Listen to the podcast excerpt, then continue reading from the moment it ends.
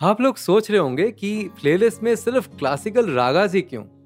Regular गाने भी तो होते हैं। जी, बिल्कुल होते हैं। और उनमें से कुछ गाने रागों से इंस्पायर्ड होकर भी बनाए जाते हैं। And the show is all about this वैसे संगीत हर जगह है और हम संगीत से घिरे हुए हैं।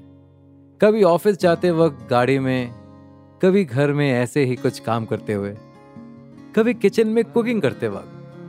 या फिर जिम में वर्कआउट करते वक्त? और कभी कभी आपके चाय का साथी आपका वो एक favourite track music complements various emotions in our daily life पर आपने कभी सोचा है कि कैसे वो सात सुर हमारे डिफरेंट इमोशंस को ट्रिगर करते हैं? कभी कोई गाना सुन रहे हो और पुराना कोई इंसिडेंट याद आ गया?